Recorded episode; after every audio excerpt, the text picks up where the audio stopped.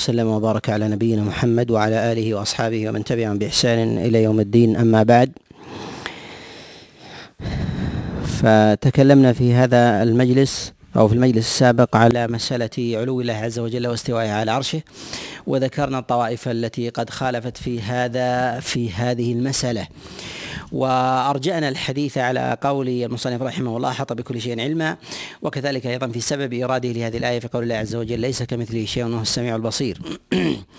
نقول إن المصنف رحمه الله إنما أورد هذه اللفظة وهي إن, أن الله عز وجل أحاط بكل شيء علما وكذلك أيضا أورد هذه الآية ليس كمثله شيء وذلك لسبب معين وهو أن سبب نفي علو الله واستوائه على عرشه سبب سببه هو الجهل بهاتين المسألتين هو الجهل بهاتين المسألتين. المسألة الأولى وهي مسألة الإحاطة.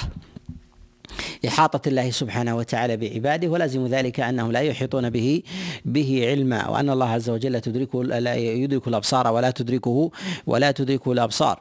فمن جهل إحاطة الله عز وجل وكمالها وتمامها وجهل لازم ذلك وجهل لازم لازم ذلك. وذلك أن الله عز وجل يحيط بمخلوقاته علما سبحانه وتعالى وقدرة وهيمنة. واما بالنسبة لمخلوقاته فلا تحيط به فلا تحيط به شيئا لا تحيط به شيئا لا علما لا علما ولا ذاتا لا علما ولا ولا ذاتا. ومن نفى علو الله سبحانه وتعالى فإنه جعل لازم ذلك أن أن تحيط به المخلوقات أنه تحيط به المخلوقات. فإنه قال فإن من قال بإثبات العلو عندهم على قول من نفاه من أهل البدع من الجهمية وغيرهم قالوا إنكم تقولون بأن الله عز وجل يحاط به من عن يمينه وشماله وفوقه وتحته وفوقه وتحته. وهذا لا شك أنه لازم لازم فاسد. وسبب ذلك هو تشبيه الخالق بالمخلوق. لهذا أورد الآية بعد ذلك في قوله ليس كمثله شيء وهو السميع البصير. فهو أراد أن ينفي الفهم الفاسد لمسألة لمسألة العلو وذلك ب وذلك بالمعاني التي انقدحت في أذهانهم وإن لم يتلفظوا بها. وعلى هذا نقول إن ثمة معنى فاسد انقدح في أذهانهم آه، وذلك لتشبيه الخالق بالمخلوق. فنفوه ولم يصرحوا به. فرجعوا إلى أصل المسألة بالنقض. فرجعوا إلى أصل المسألة المسألة بالنقض. فوقعوا في أعظم مما مما فروا منه فإنهم فروا عن إحاطة عن إحاطة المخلوق بالخالق. فنفوا الخالق من حيث لا يشعرون فنفوا الخالق من حيث لا يشعرون وقالوا بكثير من اللوازم. وتقدم معنا أن العقائد التي الباطلة أنه يلزم منها يلزم منها لوازم باطلة. وكلما كان القول أشد بطلانا كلما كان القول أشد بطلانا فإنه يلزم من ذلك لوازم شديدة حتى تدور وتنتهي وترجع إليه بالنقض في ذاته بالنقض في في ذاته. وعلى هذا نقول إن إثبات العلو لله سبحانه وتعالى لا يلزم منه تلك المعاني الباطلة وهو إحاطة المخلوق بالخالق وإحاطة المخلوق بالخالق سبحانه سبحانه وتعالى. ولهذا أورد الرزيان عليهما رحمة الله قولهما هنا أحاط بكل شيء علما. يعني لا تقول خلاف ذلك أن المخلوقات لا تحيط بالله جل وعلا فهو سبحانه وتعالى هو الذي يحيط يحيط بها. والمسألة الثانية مسألة التشبيه. والتمثيل فإن الله عز وجل ليس له شبيه وليس له مثيل. ولهذا أورد هذه الآية ليس كمثله شيء وهو السميع البصير. فالله سبحانه وتعالى لا يشابهه شيء في صفاته ولا في أسمائه ولا في ذاته جل وعلا. ولا في ولا في واحد منها ولا في واحد منها. فإننا إذا قلنا أن الصفات آه، هي الذات وأن الذات هي مجموع الصفات وإذا قلنا آه، إن الله عز وجل لا يشابه أحد في ذاته فلازم ذلك ألا يشابهه أحد في صفاته. وإذا قلنا إنه لا يشابه أحد في صفاته فلازم ذلك. لا يشابهه أحد في ذاته. وهذا وهذا متلازم بدهي. وهذا متلازم متلازم بدهي. وإذا قلنا بهذا فإن المخلوقات يحيط بعضها ببعض. يحيط بعضها ببعض على القدرة الكونية التي يجعلها الله عز وجل فيها ولكن الإحاطة التامة الكاملة هي لله سبحانه وتعالى. فهو يحيط بالمخلوقات ولا تحيط به. يحيط الله عز وجل بها علما ويحيط الله عز وجل بها بها قدرة وهيمنة. وعلى هذا نقول إن السلف الصالح عليهم رحمة الله ربما اضطروا لتوليد بعض المصطلحات للرد على أهل البدع للرد على أهل البدع.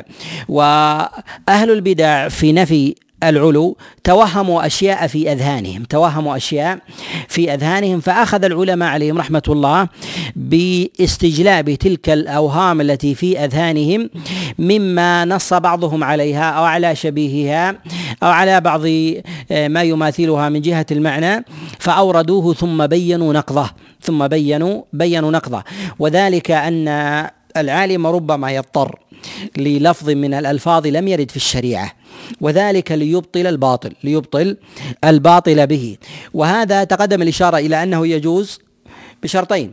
الشرط الأول أن يكون هذا اللفظ أو هذا المصطلح قد دل الدليل على معناه في الشريعة. وينبغي أن يكون مطابقا لما جاء في الشريعة. أن يكون مطابقا أو قريبا من المطابقة فإذا لم يستطع أن يوجد لفظا مطابقا لما جاء في الشريعة فعليه أن يحترز من الاحترازات الباطلة عليه الاحترازات الباطلة عليه. ومعلوم أن المطابقة في الألفاظ في الشريعة منهم من يثبتها ومنهم من ينفيها. منهم من يقول أنه يوجد ألفاظ متطابقة لا يزيد بعضها على بعض ولا ينقص بعضها آه، عن عن بعض. ومنهم آه، من آه، يقول بالنفي من يقول بالنفي إنه لا يوجد لفظين متطابقين في العربية. يوجد لفظين متطابقين في العربية. وعلى كل نقول إذا أورد لفظا إذا أورد لفظا سواء كان أصله متطابق أو غير متطابق ينظر إلى الوضع ينظر إلى الوضع. فيحترز مما زاد من اللفظ الشرعي عليه أنه لا ينفيه أنه لا لا ينفيه. وكذلك يحترز من زيادته على اللفظ الشرعي أنه لا يثبته أنه لا لا يثبته. وبهذا نعلم أن بعض العلماء حينما أورد بعض الألفاظ في لإثبات العلو وذلك للرد على أهل البدع. كما تقدم معنا في قول المصنف رحمه الله هنا بائن من خلقه أن هذه من الألفاظ من الألفاظ الحادثة ويراد بها إبطال معنى ويراد بها إبطال معنى. الألفاظ الشرعية هي كافية في إبطال المعاني الباطلة. كافية في إبطال المعاني الباطلة. ولكن لما كانت المعاني الباطلة مولدة ووضع الناس يختلف ووضع الشريعة يتباين ويختلف عن وضع أهل الباطل ربما يحتاج الإنسان إلى بعض المعاني والمصطلحات ليضرب الباطل لا أن يقرر الحق. ويجب كذلك أيضا أن نفرق بين بين وضع الألفاظ والمصطلحات الحادثة بين موضعين، الموضع الأول بين موضع رد الباطل والموضع الثاني بين تقرير الحق. بين تقرير الحق. فيجب الا نقرر الحق إلا باللفظ باللفظ المشروع الوارد في الشريعة في كلام الله وكلام رسول الله صلى الله عليه وسلم. وأما عند رد الباطل وصد عاديته فإنه يجوز للإنسان أن يولد من الألفاظ ما يحتاج إليه ويضطر إذا لم يجد في اللفظ المشروع كفاية في رد الباطل كفاية في رد الباطل. وذلك لاختلاف الوضع والمصطلحات وغير ذلك واختلاف الأذهان. لا قصورا في اللفظ ولا إنما قصورا في أذهان الناس ومصطلحاتهم مواضعهم في مصطلحاتهم مواضعهم فما يجوز أن ترد بها الباطل لا يلزم من ذلك أنه يجوز أن تقرر به الحق. أن تقرر به به الحق. وعدم التفريق بين الألفاظ التي يرد بها الإنسان الباطل ويقرر بها الحق هو الذي تسبب في خوض كثير من المتأخرين بالبدع بالبدع. ولهذا نجد أن أن نجد أن بعض أهل البدع من المتكلمين حينما ردوا على الفلاسفة والملاحدة بمصطلحات حادثة ردوا عليهم بمصطلحات حادثة. غاب عنهم أن هذه المصطلحات الحادثة في رد عادية أهل الباطل أنه لا يلزم منها أن تستعملها في تقرير الحق. تقرير الحق قرره بالمصطلحات الشرعية وهذه استعملها عليك أن تستعملها في مواضعها في مواضعها التي جاءت جاءت عليه فوقعوا في ذلك في كثير من الضلالات والتزموا بكثير من اللوازم وتبعهم على ذلك أصحابهم الذين الذين خالفوهم خالفوهم آه، في أقوالهم آه، إذ توسعوا بها. فجاءوا بلوازم لم يقل بها أئمتهم لم يقل بها آه، أئمتهم فتوسعوا في فتوسعوا في الشر. ومن المصطلحات الحادثة التي يستعملها العلماء وجرت في كلام بعض السلف آه، مصطلح الحد ومصطلح الجهة والمكان والحيز أو المتحيز وغير ذلك من وغير ذلك من الألفاظ. فهذه ألفاظ يستعملها العلماء في مسألة علو الله في مسألة علو الله. يستعملها بعضهم وبعضهم لا يستعملها وبعضهم ينفيها. ونقول إن مثل هذه الألفاظ آه، إنما استعملها العلماء لرد عادية الباطل. وما هي عادية الباطل في مسألة العلو؟ هو نفي العلو. إما نفي آه نفي آه العلو بصيغة أنه لا خارج العالم ولا داخله آه ولا في علويه ولا في سفليه ولا حالا فيه أو في نفيه بحلول الله عز وجل فيه وهو قول مضاد ومعاكس لهذا لهذا القول. وهو قول مضاد ومعاكس لهذا لهذا القول.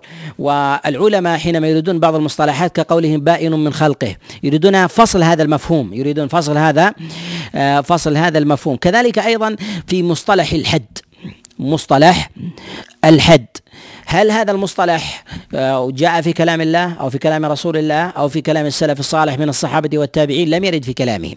لم يرد لم يرد في كلامهم وإنما جاء بعد ذلك في آه، في كلام أتباع التابعين في كلام أتباع التابعين. ولهذا جاء في كلام عبد الله بن مبارك وكذلك عثمان الدارمي. وكذلك أيضا جاء في بعض الأقوال عن الإمام أحمد رحمه الله.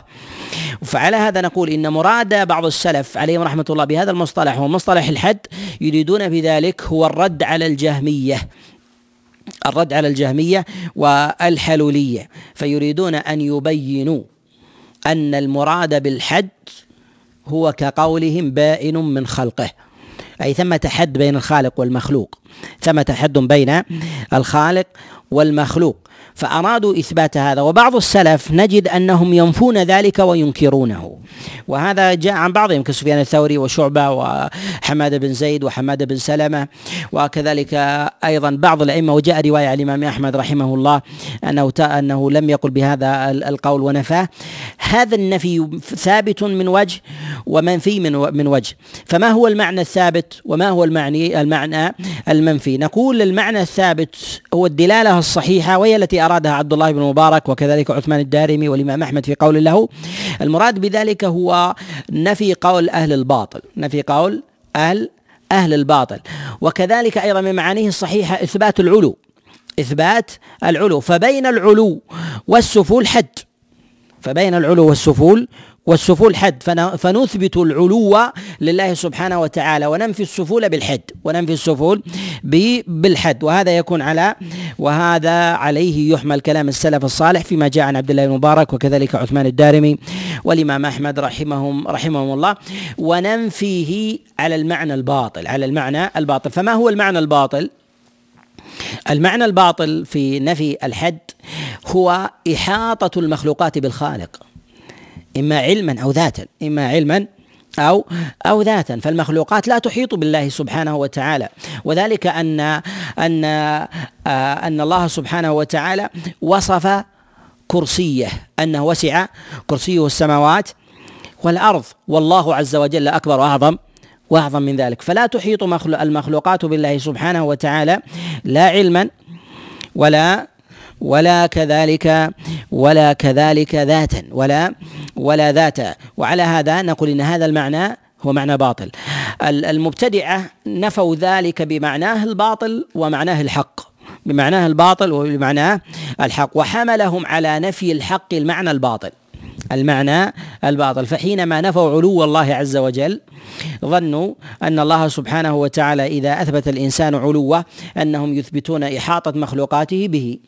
وعلى هذا نفوا الحد ودخلوا فيما دخلوا فيه من لوازم هذا القول الباطل. فتسلسلوا في ذلك تسلسلا في أن جعلوا الخالق ليس في جهة ثم إذا كان في كل مكان فهل يكون حالا في الذوات؟ قالوا بحلوله في بحلوله في الذوات بحلوله في الذوات. وكلما التزموا بلازم وقعوا فيما هو أعظم أعظم من ذلك. حتى ألزم عثمان الدارمي رحمه الله في في كتابه آه، النقض والنقض على بشر في قوله بشر المريسي حينما قال يلزم من ذلك أن يكون الله في جهنم. أن يكون الله في جهنم وأن يكون وأن يكون في النار. فإذا قلت إنه في النار فقد ثبت الدليل أن الله عز وجل يضع قدمه في النار فتقول قط قط. إذا هل كان موجودا فيها؟ وما الحاجة إلى وجود القدم إذا لم يكن آه، إذا كان إذا كان فيها؟ والتزامهم بأمثال هذه آه، هذه اللوازم دفعهم ذلك إلى أقوال باطلة كثيرة إلى أقوال باطلة باطلة كثيرة. وعقيدة أهل السنة والجماعة أنهم يثبتون من الألفاظ المشتركة ما وافق الحق والدليل. فعلى هذا نقول ان إن الناس إذا قالوا بالحد وأضافوه لله سبحانه وتعالى فهل ننفي ذلك فنشابه أهل البدع؟ لأنه يلزم من ذلك بعض اللوازم الباطلة. وهل نقول بإثباته؟ لأنه يلزم من من هذا الإثبات بعض اللوازم الباطلة. وإنما نقوله أفصح وبين عن مرادك بالحد. عن مرادك بالحد. فإذا أردت بالحد هو نفي ما يقوله أهل البدع. من الحلولية وغيرهم. وكذلك أيضا في إثبات العلو ونفي ونفي ضده فإن هذا المعنى صحيح. فإن هذا المعنى صحيح بهذا القيد. وإذا أردت المعاني الباطلة فإننا نقول بنفيها بذاتها مع إثبات غيرها. مما دل عليه مما دل عليه الدليل. ومن المصطلحات والألفاظ الحادثة التي لم تكن واردة في كلام الله ولا في كلام رسول الله صلى الله عليه وسلم الجهة. ومصطلح مصطلح الجهة. فمصطلح الجهة هو مصطلح حادث. ومصطلح حادث. لم يرد لفظا في كلام الله عز وجل ولا في كلام رسول الله صلى الله عليه وسلم. وإنما جاء في كلام بعض وإنما جاء جاء في كلام بعض الأئمة. وهو من الألفاظ المشتركة. وهو من الألفاظ الألفاظ المشتركة. ولهذا استعمله بعض الأئمة. استعمله بعض الأئمة كالقاضي عياض والنووي واستعمله كذلك بعض آه، الأئمة من ممن يقول بالعلو كابن رشد وكذلك أيضا آه، بعض الحنابلة آه، كعبد القادر الجيلاني وغيرهم فإنهم يقولون فإنهم يقولون بالجهة فإنهم يقولون يقولون بالجهة. والجهة هنا تتضمن تتضمن المعنيين المعنى الحق والمعنى الباطل. المعنى الحق والمعنى والمعنى الباطل. وإنما ذكر العلماء هذه اللفظة على معنى على معنى الحق لأن أهل البدع يريدون بنفي الجهة نفي العلو نفي العلو. فإذا كان يلزم من نفي الجهة نفي العلو يقال بإثباتها بهذا القيد بهذا القيد. لأنه يعلم أن العلو جهة أن العلو جهة ولهذا يقول عبد القادر الجيلاني في بعض كتبه يقول و وأما جهة العلو وأما جهة العلو لأننا إذا قلنا أن ثمة جهتين العلو والسفول فالسفول جهة والعلو جهة والعلو جهة فنحن نثبت جهة العلو فنحن نثبت جهة العلو فيلزم من ذلك أن ننفي أن في جهة جهة السفل ولهذا نثبتها بقيدها الذي دل عليه دل عليه الدليل.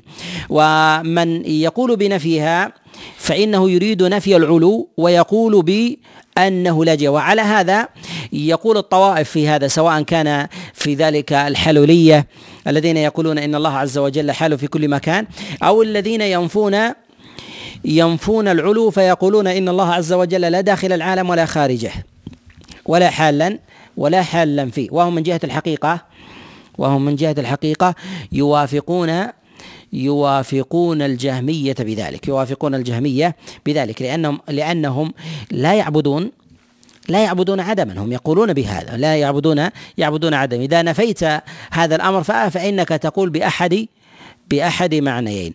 إما العدم إما العدم وأنت لا تقول بهذا. وإما أن يكون في كل هذه الأشياء فأنت تقول ليس ليس خارج العالم يعني ليس منحصرا فيه ولا داخل العالم ليس منحصرا فيه ولا ولا حالا ولا حالا في شيء يعني ليس منحصرا في هذه الأشياء. فأي معنى تريد؟ فإن أردت الأول فأنت تريد العدم. وإن أردت الثاني فأنت وافقت الحلولية في هذا.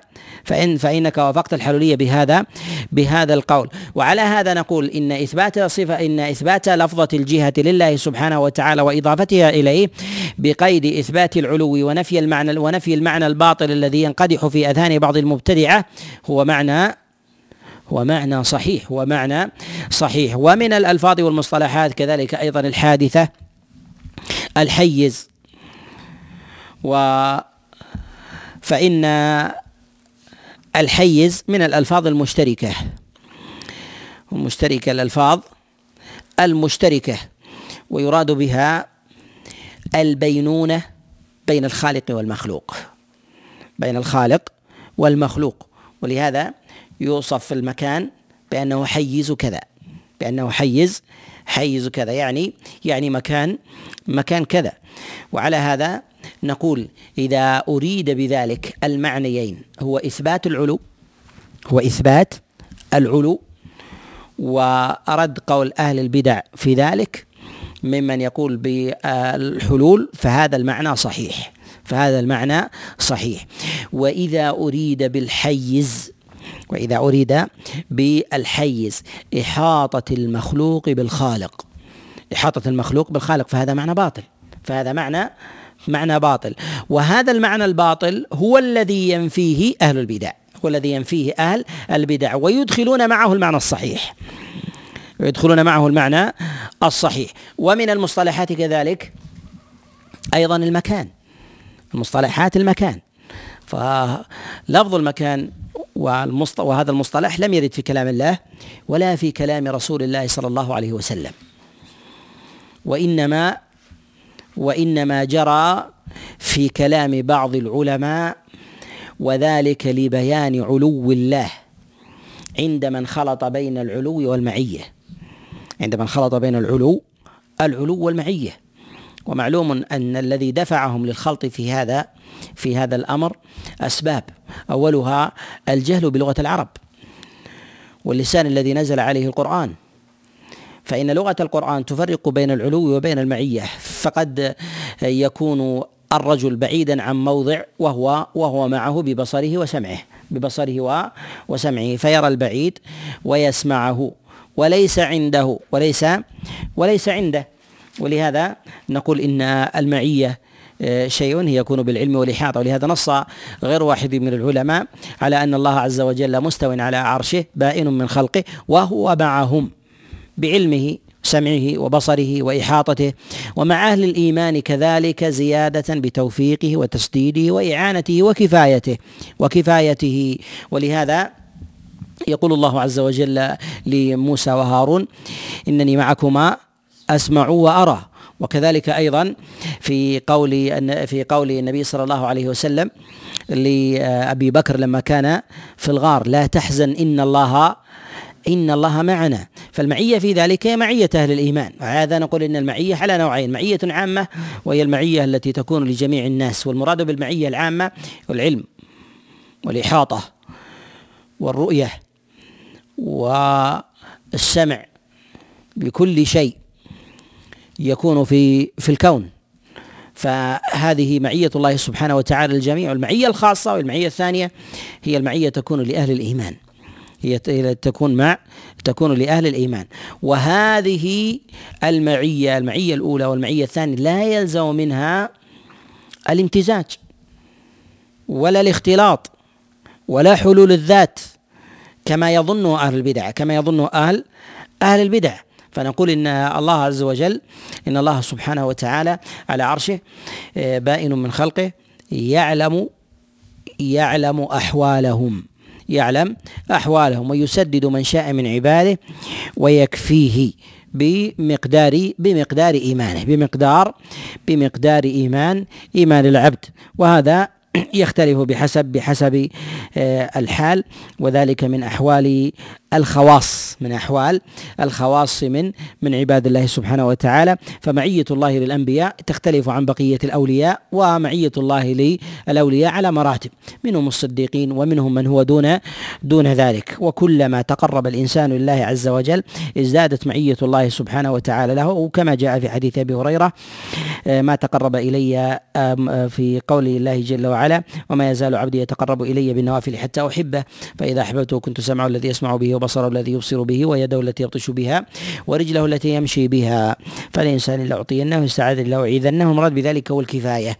وهذا المتضمن لقول الله عز وجل للنبي عليه الصلاة والسلام أليس الله بكاف عبده؟ وكذلك أيضا العصمة التي يؤتيها الأنبياء منها من من أعلى مراتب من أعلى مراتب وأعلى مراتب مراتب الكفاية والمعية التي تكون المخلوقين والتي خص الله عز وجل بها نبيه عليه الصلاة والسلام في قوله جل وعلا والله يعصمك والله يعصمك من الناس. وبهذا نعلم أن إرادة المصنف رحمه الله لقوله بقوله أحاط بكل شيء علما وقول الله جل وعلا ليس كمثله شيء وهو السميع البصير أنه أراد بذلك هو الإشارة إلى سببين السببين هما بهما ظل ظل أهل البدع بالجهل بهما ظل ظل أهل أهل البدع. ونحن نقول إن الله عز وجل آه، ليس كمثله شيء في أي صفة أو اسم من أسمائه سبحانه وتعالى ولا كذلك أيضا في أفعاله جل وعلا. ولا حاجة إلى إلى استحضار ذلك في الأذهان حتى نلتزم آه، بتقرير ذلك بالأقوال والعقائد. ويجب أن يعلم أنه ما من ضلالة من ضلالات العقائد عند جميع الطوائف إلا سببها التمثيل إلا سببها التمثيل في كل مسألة من المسائل حتى في مسائل الإيمان. وهي أول مسألة وردت عندنا عندنا في هذا الباب. وزيادة الإيمان ونقصانه وزيادة الإيمان ونقصانه. وكذلك أيضا فيما يتعلق في مسألة القدر. وما يتعلق كذلك أيضا في مسألة رؤية الله سبحانه وتعالى وغير ذلك. وهذه المسألة في مسألة وهذه المسألة في مسألة علو الله سبحانه وتعالى. لما لم يستحضروا أن الله عز وجل ليس كمثله شيء استحضروا معاني معاني آه، خاطئة فأرادوا أن ينزه ينزه الخالق سبحانه وتعالى عنها. قالوا بأقواله أشد بطلانا منها. فظلوا في ذلك النفاة وظل في ذلك الغلاة الذين يغلون في الإثبات. والغلاة الذين يغلون في الإثبات فالذين يغلون في الإثبات في أبواب في أبواب العلو كالكرامية اتباع ابن كرام فإنهم يقولون بعلو الله سبحانه وتعالى واستوائه على عرشه. لكنهم قالوا ببعض المعاني قالوا ببعض المعاني الباطلة. وذلك ب قالوا قالوا إن الخالق يلاصق العرش يلاصق العرش وأنه إما أن يكون مساويا له أو هو أكبر منه أو دونه. وهذا إنما استحضار لي الاستحضار لمعنى واستواء استواء المخلوق استواء المخلوق. فحملوا أمثال هذه المعاني فحملوا هذه المعاني الضالة سواء كان ذلك في من نفى أو كذلك أيضا من ضل في الإثبات. وطريقة أهل السنة الإثبات فيما جاء في كلام الله عز وجل وأنه على الحقيقة وأما الكيفية فهي إلى الله. وأما الكيفية فهي فهي إلى الله. ونجزم مع كون الكيفية إلى الله نجزم أن الله عز وجل ليس كمثل كمثله شيء. فلا نجعل الكيفية مشابهة لمخلوق موجود ولو لم نحدد عينه ولو لم نحدد عينه. بل نجزم أن الله سبحانه وتعالى لا يشابهه مخلوق مما رأيناه أو لم نره. مما رأيناه أو لم أو لم نره. وهذا وهذا لظاهر هذه هذه الآية. وأما بالنسبة للتمثيل في في هذه الآية في النفي في قوله ليس كمثله شيء وفي ما تقدم بقول المصنف رحمه الله بلا كيف. بلا كيف. فهل الكيف والتمثيل بمعنى بمعنى واحد؟ نقول بالنسبة للكيف بالنسبة للكيفية لا يلزم من الكيفية التمثيل لا يلزم من من الكيفية التمثيل أي أن يلحقها بشيء مشاهد مشاهد مماثل مشاهد مماثل. وإنما قد يكيف الإنسان الصفة ولكن لا يشبهها ولكن لا لا يشبهها. وأما من مثل فإنه فإنه يكيف فإنه يكيف. ولهذا نقول إن التمثيل هو أوسع بابا من التكييف. هو أوسع بابا من من التكييف.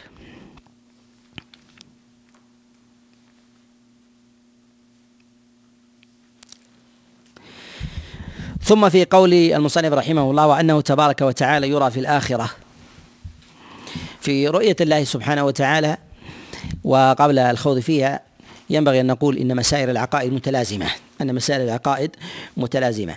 ومن قال بقول فإنه يلزم ببعض اللوازم ولهذا حتى تفهم مسائل العقائد في مسائل الصفات على سبيل الخصوص ينبغي أن نفهم الأصل. نفهم الأصل عند أهل البدع. فمن قال ببدعة كبرى فإنه يلزم أن يقول ببدع الصغرى. بالبدع الصغرى. ولدينا جملة من الأصول عند أهل البدع الذين تقدم الإشارة إليه أن الجهمية ينفون الصفات. ينفون الصفات كلها. ينفون الصفات كلها. فمن نفى الصفات فيلزم من ذلك أن ينفي الرؤية أن ينفي الرؤية لأنه لا يرى إلا موصوف أنه لا يرى إلا إلا موصوف. كذلك أيضا فإن الأصل عند من نفى العلو أن ينفي أن ينفي الرؤية. هذا اللازم وإن لم يلتزم به البعض. ولهذا نجد أن أكثر الطوائف التي قالت بنفي العلو أنهم ينفون الرؤية كذلك أنهم ينفون الرؤية الرؤية كذلك. وكذلك أيضا فإن من قال بأن بأن الله عز وجل حال في كل مكان فإنه فإنه يثبتها في الدنيا والآخرة. فإنك ما ترى من المخلوقات هو هو الله على قولهم هو الله على قولهم الفاسد. فهذا لازم قولهم إذا قلت إن الله حال في ذات فلان وذات فلان والذات الفلانية فإنك حينما تنظر إليها تنظر إلى الله. تنظر إلى إلى الله. فهذا لازم فهذا لازم تلك تلك الأقوال.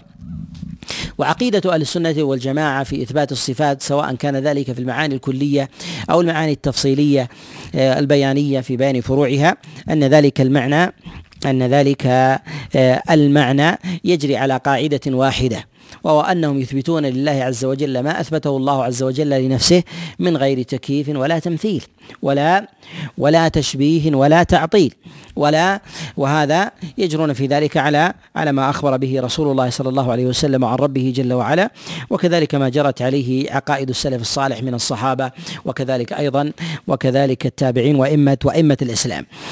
رؤية الله سبحانه وتعالى هي المسائل التي اهتم بها العلماء واهتمام العلماء بها وذلك لبعض لوازم أهل البدع سواء كان ذلك من الجهمية والمعتزلة أو كان ذلك من قول طوائف من الأشاعرة طوائف من؟ من الأشاعرة. فإن من الأشاعرة من ينفي ومنهم من يثبت وكما يأتي الإشارة إليه بإذن الله تعالى.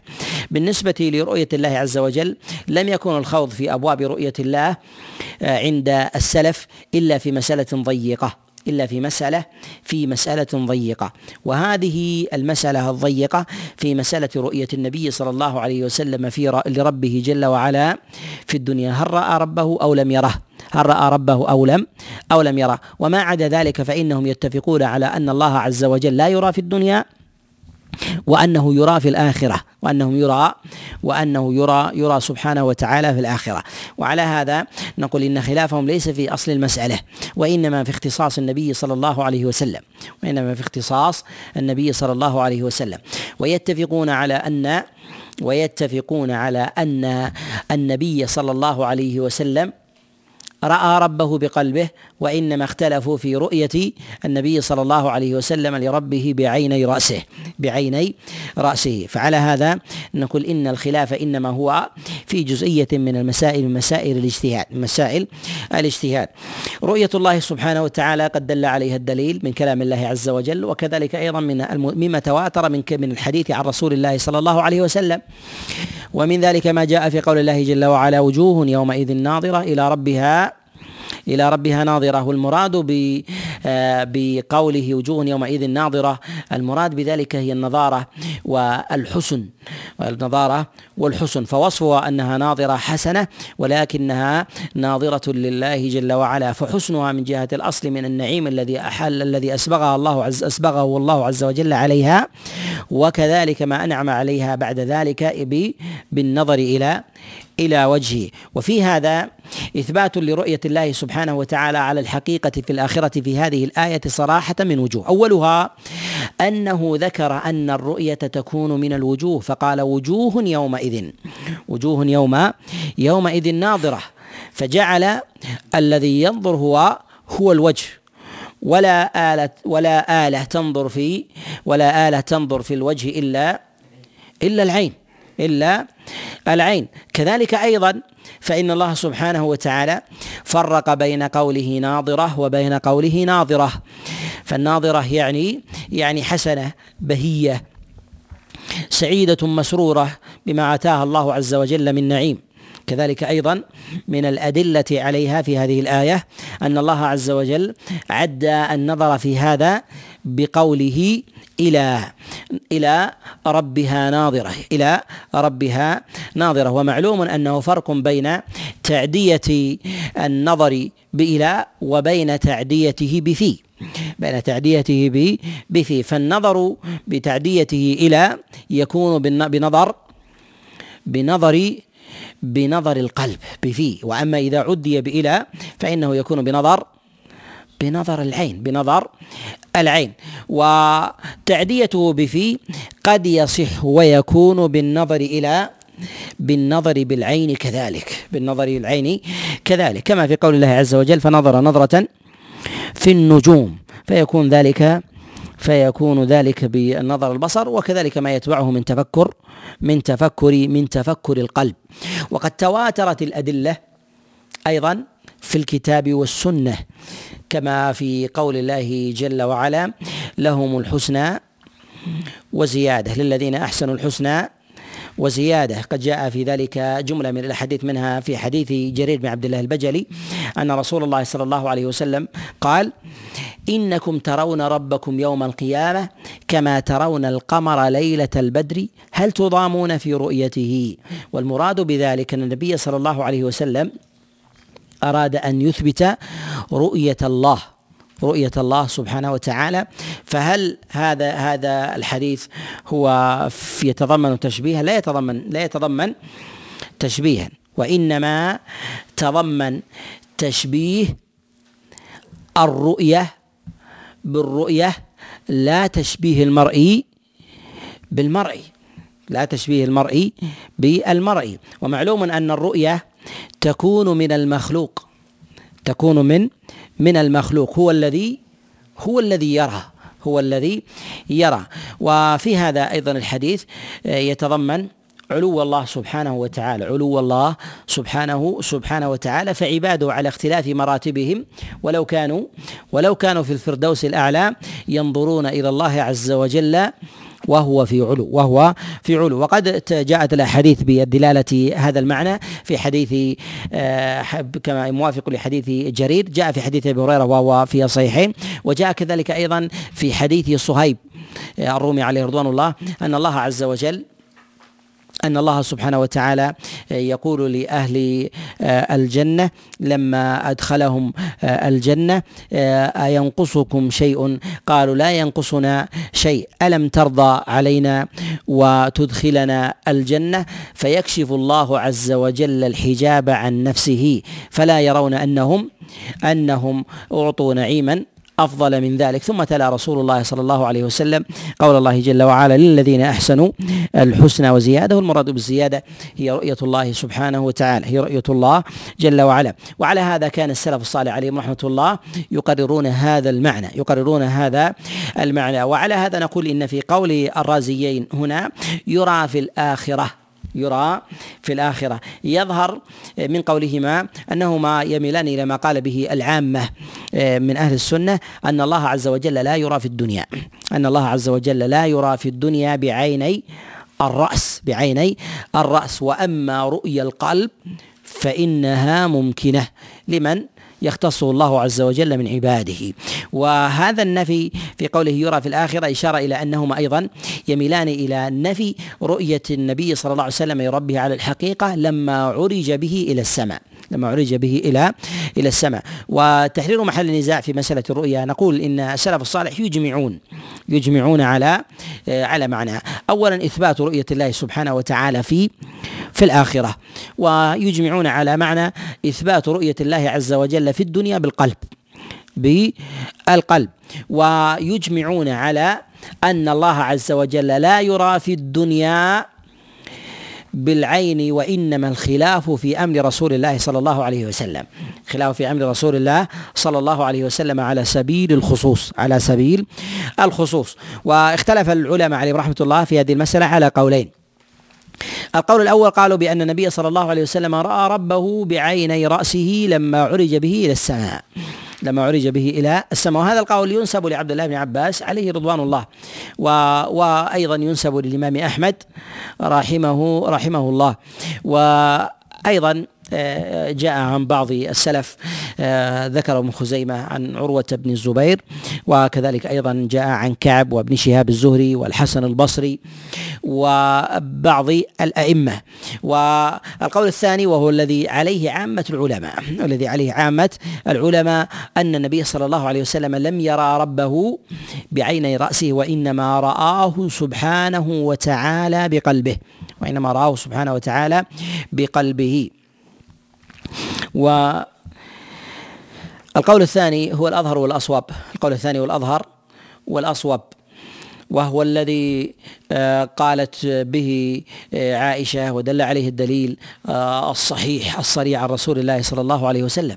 وقد جاء النبي عليه الصلاة والسلام أنه قال كما جاء في صحيح ومسلم إن أحدكم لن يرى ربه حتى يموت. يعني حتى يموت ثم يرى ربه جل وعلا بعد ذلك يعني أنه في الدنيا لن يرى.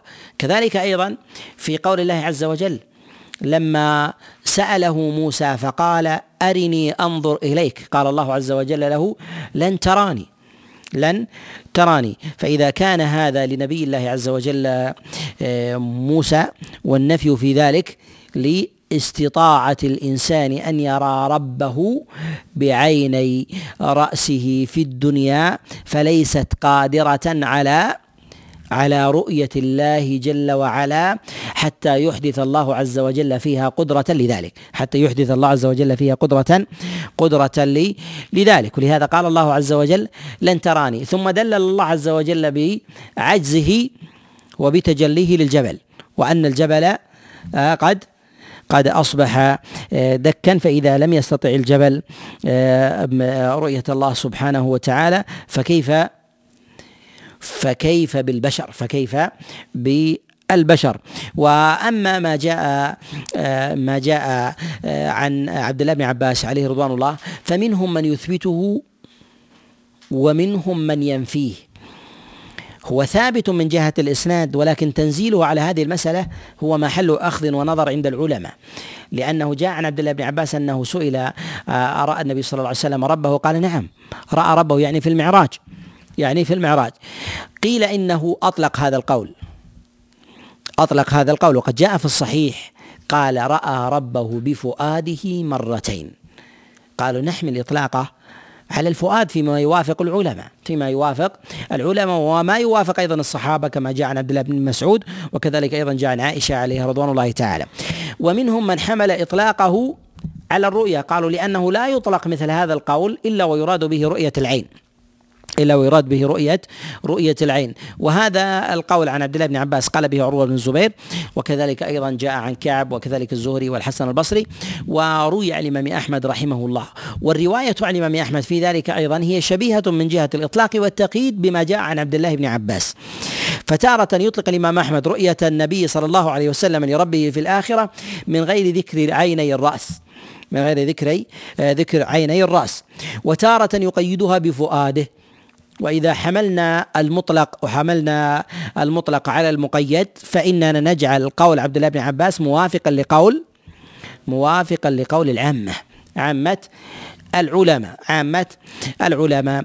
والأظهر في هذا هو القول القول الثاني أن الله سبحانه وتعالى لا يرى في الدنيا بعيني بعيني الجسد وإنما يرى بالقلب وإنما يرى بالقلب. فهل رؤية الله عز وجل بالقلب خاصة بالأنبياء أم هي عامة لجميع الخلق؟ نقول هي عامة لجميع الخلق لمن اختصه الله عز وجل. وقد حكى الإجماع على ذلك غير واحد من العلماء كابن تيمية وابن حجر وغيرهم وغيرهما أن الله عز وجل يرى بالقلب والفؤاد ويخص الله عز وجل من شاء من عباده. ويخص الله عز وجل بذلك من شاء من شاء من عباده. ومن أمارات ذلك وعلاماته الطمأنينة والراحة التي يجدها الإنسان. الطمأنينة والراحة التي يجدها الإنسان. فإذا وجد سكينة شديدة عند عند الرؤية عند رؤية الله عز وجل بفؤاده فإنه رأى الله سبحانه وتعالى. فإنه رأى الله عز وجل. و هنا في قول الرازيين يراه أهل الجنة بأبصارهم آه، ويسمعون كلامه كيف شاء وكما شاء. في قوله ما يراه أهل الجنة بأبصارهم يريد أن يثبت الرؤية الحقيقية وأن ما بينه آه، قبل ذلك أنه يريد بهذا الرؤية أو رؤية عين الرأس وليس المراد بذلك رؤية رؤية الفؤاد رؤية الفؤاد. والنص على الرؤية بالأبصار هو رد على أهل البدع والضلال الذين ينفون الرؤية لازما لقوله بنفي الصفات أو نفي علو الله سبحانه وتعالى ممن يثبت بعض الصفات ممن يثبت بعض الصفات. والطوائف المخالفة في أبواب الرؤية في أبواب الرؤية أولها الجهمية والمعتزلة ومن قال بقولهم من الرافضة وطوائف من الخوارج وغيرهم الذين يقولون إن الله سبحانه وتعالى لا يرى لا يرى لا في الدنيا ولا في الآخرة. لا يرى لا في الدنيا ولا في الآخرة. ولازم قول الجهمية آه، هذا هو هو الأصل هو الأصل في ذلك في نفي علو الله عز وجل ونفي الصفات ونفي الصفات. فإن الجام بن صفوان يجعل ذات الله سبحانه وتعالى كالروح لا ترى ولا تحس ولا تشم. لا ترى ولا تحس ولا ولا تشم. تعالى الله عز وجل عن ذلك علوا علوا كبيرا. وإنما قال بهذا القول لأنه تحير أنه أنه تحير. قال لما قيل له إنك إذا قلت نفيت رؤية الله فإنك تنفي تنفي العدم. وهل يوجد شيء لا يرى ورجع وتحير قيل إنه تحير في ربه أربعين يوما حتى طرأ عليه مسألة الروح. طرأت عليه مسألة مسألة الروح. ثم قال إن الله كالروح. لا يرى ولا يسمع ولا يشم ولا يحس. ولا يحس. فعلى هذا وجد مماثلا لما ينفي عنه جميع الصفات. ينفي عنه جميع الصفات.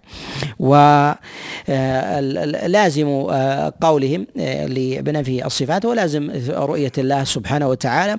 الطائفة الثانية الذين يقولون بنفي رؤية الله جماعة كثير من الأشاعرة الذين يقولون إن الله لا خارج العالم ولا داخله ولا حالا فيه. ولا حالا فيه. ويلزم من ذلك من قولهم هذا أن يقولوا أن الله سبحانه وتعالى لا يرى. ولكن بعض ولكن بعض الأشاعرة يثبتون الرؤية. ولكنهم يقولون يرى من غير جهة. تراه لا من أمامك ولا من من خلفك ولا من فوقك ولا ولا من تحتك ولا من تحتك. وهذا القول وهذا القول ممتنع عن الإنسان. هذا القول ممتنع عن عن الإنسان. فأرادوا أن يجمعوا بين نفي العلو وبين إثبات إثبات الرؤية. فوقعوا في التناقض وقعوا في في التناقض. وهذا القول نقول لا حاجة إليه. فإن الله سبحانه وتعالى يرى على الحقيقة. ورؤيته على الحقيقة آه، هي فرع عن إثبات صفاته سبحانه وتعالى ومن صفاته علوه جل وعلا كما جاء في حديث جرير حينما قال ترون ربكم آه، كما ترون القمر ليلة ليلة البدر كما ترى القمر ليلة ليلة البدر. وهل يلزم من الرؤية الإحاطة؟ لا يلزم من الرؤية الإحاطة. فإن الله عز وجل لا يحيط به لا يحيط به شيء. وهذا من الدواعي التي دعتهم إلى نفي إلى نفي رؤية الله سبحانه وتعالى. قالوا لأنه يلزم من الرؤية الإحاطة. وهل الإنسان إذا رأى مخلوقا أحاط به؟ لا يلزم أنه أحاط به وإنما رآه. وإنما وإنما رأى فرؤيته له لا تعني إحاطة إحاط به. وإذا علم شيئا من ذاته أو رأى شيئا من ذاته هل أحاط بها؟ ما أحاط بها. وإذا علم شيئا منه هل يعني أنه أحاط بها؟ لا. ولهذا نعلم أن الله عز وجل سميع وبصير وأن لله عز وجل من الصفات من الوجه واليدين والقدم والحق والساق وغير ذلك. وهل يلزم من علمنا بذلك إحاطة بالله؟ لا يلزم إحاطة بالله. فنثبت ما علمنا عن عن الله ونعلم أننا لن نحيط بالله سبحانه وتعالى ونثبت الرؤية لله لله جل وعلا ونثبت الرؤية لله لله سبحانه وسبحانه وتعالى. لهذا نقول الأشاعرة قد اضطربوا في هذا. في هذا الأمر اضطربوا في هذا الأمر بين إثبات علو بين نفي علو الله سبحانه وتعالى وبين وبين إثبات الرؤية وبين إثبات الرؤية فكانوا على طائفتين طائفة تثبت الرؤية وطائفة تنفيها وطائفة تنفيها ولهذا لما اضطربوا في هذه المسألة قال بعضهم إن قولنا يؤول إلى ما آل إليه قول المعتزلة. ما آل إليه قول قول المعتزلة لأنك إذا تحيرت في الذات فإنك تتحير في الرؤية وتحيرهم في الذات أنهم قالوا لا خارج العالم ولا داخل ولا حالا فيه ولا حالا فيه. فتحيرت في في علو الله سبحانه وتعالى فإنك تتحير في الرؤية ولهذا يقولون إنه يرى ولكن لا يرى من أمام ولا من خلف ولا من من فوق ولا من تحت ولا ولا من ولا من جهة ولا ولا من جهة وهذا لا يمكن أن يجري على كلام على كلام عاقل.